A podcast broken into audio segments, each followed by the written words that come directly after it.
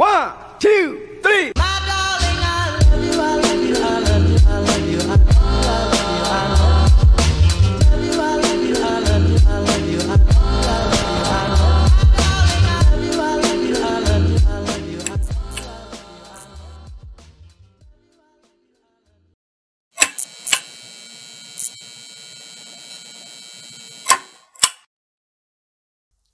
What's up? I'm your host, and we're broadcasting live here in Podcast Paksi. Hai semuanya, perkenalin namaku Nashwa. Di episode kali ini aku bakal nemenin kalian untuk tahu lebih lanjut tentang Delayota. Di episode kali ini kita bakal bahas-bahas dikit nih tentang organisasi Delayota khususnya OSIS. Jadi di episode kali ini ada guest spesial banget nih. Siapa sih yang nggak tahu? Ketua OSISnya SMA Negeri 8 Yogyakarta, Mas Abrar. Halo Mas, gimana Mas kabarnya? Alhamdulillah baik. Baik, alhamdulillah. Gimana sih kesibukannya selama pandemi ini? Kalau di kelas 12 ini lebih Mm-mm. sering belajar sih. Oh iya, iya. Sadar diri gitu. Oh, sadar Kelas diri. 10 sama 11 sudah banyak Los. kegiatan. Oh, iya. Kelas 12-nya fokus belajar. Oke, oke, oke. Mau SBM ya? Iya. Apa SNM? SNM udah lewat. Oh, Udah iya iya. Oke, baik baik baik baik. Jadi di episode kali ini kita tuh bakal kepo-kepo dikit nih tentang OSIS gitu. Kan Mas Abrar gitu ya, pasti tahu. Eh, bisa dijelasin dulu nggak sih Mas gambaran besarnya OSIS Delayota itu apa? Jadi untuk gambaran secara luas ya, Hmm, OSIS sendiri itu kan organisasi siswa intrasekolah. hmm, Nah, di SMA Negeri 8 ini nama OSISnya itu Karsa Bakti Paksi. hmm. Karsa itu tekad, bakti itu berbakti, paksi itu ya SMA Negeri 8 sendiri. Jadi di sini tuh diharapkan OSISnya Delayota itu dapat memiliki tekad untuk berbakti di SMA Negeri 8 kayak gitu sendiri. Nah, kan OSIS itu kan organisasi siswa intrasekolah, ya kan? Hmm, Karena nama itu sendiri, OSIS di SMA Negeri 8 itu dilambangkan sebagai organisasi satu-satunya selain MPK yang berpayung hukum sah di sekolah hmm. dan menampung semua kegiatan yang ada di SMA Negeri 8 gitu. gitu ternyata. Eh kalau misalnya di OSIS sendiri ini nih tugas-tugasnya tuh apa aja sih Mas kalau boleh tahu tugas-tugas di OSIS Delayota itu apa aja? Kalau tugas sendiri kan nanti bisa dibagi jadi banyak segbit. Mm-mm, Dari kita kan ada 10 segbit mm-mm, sama pengurus harian. mm. Nah, dari berbagai segbit itu sendiri punya kegiatan masing-masing dan dari pengurus harian itu nanti dia yang mengontrol semua kegiatan yang ada di SMA Negeri 8. Jadi Oh. semua kegiatan itu di dalam OSIS dan semua dikepalai oleh OSIS. Jadi diawasi sama OSIS semua ya. Ya, lebih seperti itu. Oke, kalau misalnya dalam program kerjanya OSIS SMA Negeri 8 tuh apa sih Mas?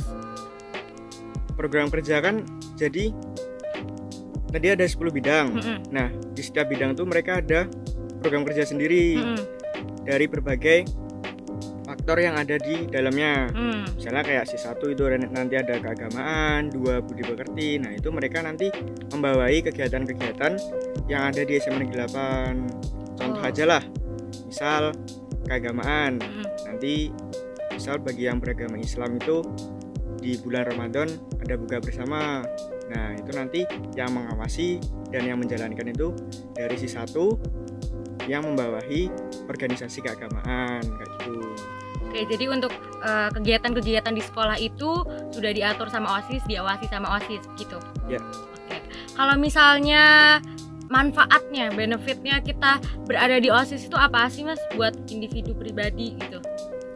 Oke, kalau buat individu ya, Mm-mm, aku sendiri nih mm-mm, rasanya itu yang pertama kita jadi lebih banyak temen, mm, kenalan lebih banyak ya. baik dari internal sekolah maupun sama sekolah-sekolah lain. Kan ada tuh perkumpulan OSIS yang sekota itu. Yang FKPO itu ya. Ya, itu FKPU pun kan dari kota sama yang provinsi. Jadi relasinya banyak ya, gitu relasinya ya, Mas. banyak. Kalau untuk pribadi sih itu. Mm-mm, Tapi selain benefit untuk pribadi, ada banyak benefit-benefit lain baik untuk pandangan sekolah ke kita mm-mm, itu jadi setidaknya guru mengerti lah ini anak osis yang mana sih Hmm. nah relasinya jadi lebih baik sama guru terus kalau untuk eh, relasi dengan pihak-pihak lain misalnya osis buat kegiatan biasanya kan ada sponsor gitu kan Iya. nah itu kita relasi juga lebih baik jadi soft skill pengalaman public speaking itu juga Jadi dapat banyak gitu ya yang eh, dari pengalaman, terus relasi juga banyak banget berarti. Oke. Kalau dari suka dukanya nih kan nggak mungkin suka doang. Dari Iya. dukanya osis juga apa dikasih tahu bisa. dukanya ya duka Sukanya dulu aja, Oh. sukanya dulu. sukanya tuh sedikit sih sebenarnya sama relatif Iya, iya. orang-orang kan Iya, relatif. aku pribadi kalau sukanya itu ya itu tadi sih cuman Relasinya relasinya banyak, aja ya di banyak perkumpulan gitu bersosialisasi. Kalau dukanya nih kira-kira.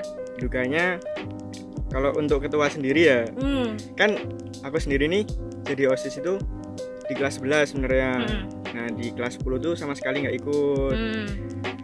Sekali jadi osis langsung jadi ketua. Jadi nggak ngerasain lah jadi pengurus-pengurus yang biasa gitu kan.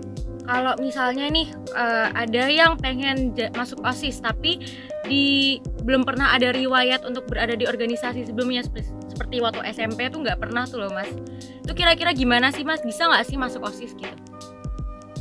Yang penting kalau semisal mau masuk osis itu eh, pengalaman dia yang pertama. Hmm. ya walaupun mereka nggak ada pengalaman sih yang penting besok pas seleksi pun mereka bisa nunjukin kalau mereka bisa lebih baik dari orang yang sudah berpengalaman hmm. toh kan orang yang berpengalaman belum tentu lebih baik dari orang yang sebenarnya mereka punya bakatnya masing-masing nah orang kan juga kalau ngomongin masalah bakat dan minat itu kan hmm. rel- relatif juga beda-beda kan sama tergantung niatannya masing-masing ya Iya. mas ya.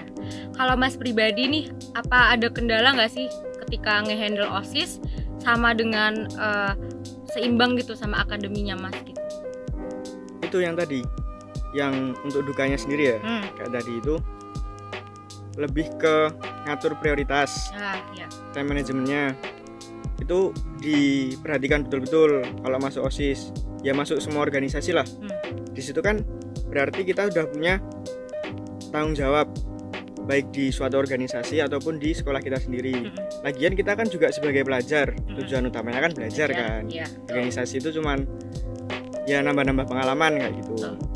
atur prioritas waktu itu yang paling susah yang paling susah sih sebenarnya. Dan kalau aku sendiri biasanya buat plan sih. Hmm, jadi setiap minggu setiap bulan tuh harus tertata harus rapi jadwalnya biar nggak nggak keteter nggak ada nggak keteter ya. oke berarti eh, skillnya dapat pengalamannya dapat terus cara nge-manage waktunya juga dapat di osis gitu ya berarti banyak banget benefitnya ya mas ya banyak Hmm. ternyata banyak ya Iya betul banyak kan Ternyata setelah banyak. dibahas. Terus kalau misalnya eh ada yang mau daftar OSIS Delayota nih sekarang, gimana sih Mas caranya? untuk daftar sendiri kan Mm-mm. kemarin udah ada itu eh, publikasi yang coming soon-nya Hmm, mm-mm. nah itu nanti ditunggu aja Di mana Mas ditunggunya?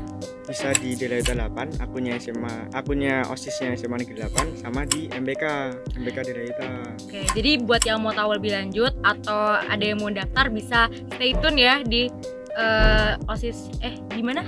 di at Delayuta 8 Di sama di 8. at MBK Delayuta Nah, di situ. Oke, baik. Sekarang kita bakal sesi Q&A nih, Mas. Karena kemarin kita udah question box, terus banyak banget yang nanyain. Bisa kan? bisa bisa bisa, bisa. Oke.